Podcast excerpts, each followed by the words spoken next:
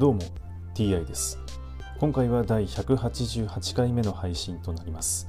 テーマは引き続き新約聖書の紹介です。早速いきましょう。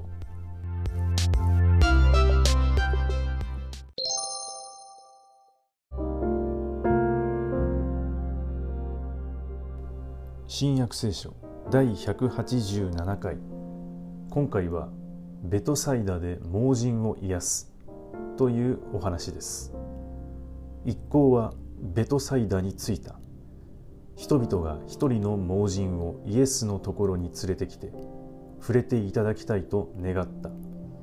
イエスは盲人の手を取って村の外に連れ出しその目に唾をつけ両手をその人の上に置いて何か見えるかとお尋ねになった。すると盲人は見えるようになって言った。人が見えます。木のようですが歩いているのがわかります。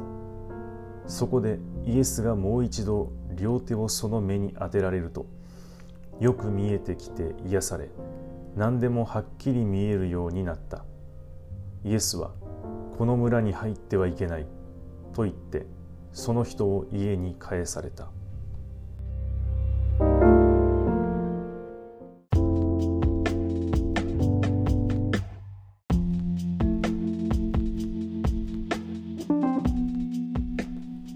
イエスの唾液は万能薬なのでしょうか？今回は目の見えない人の目に唾をつけて目を見えるようにしました。以前ガリラヤ湖で耳が聞こえず舌の回らない人に対してその人の舌に唾液をつけると舌が回り口が聞けるようになったというお話もありました。はい。今回はこれで以上です。また次回もどうぞよろしくお願いいたします。それでは。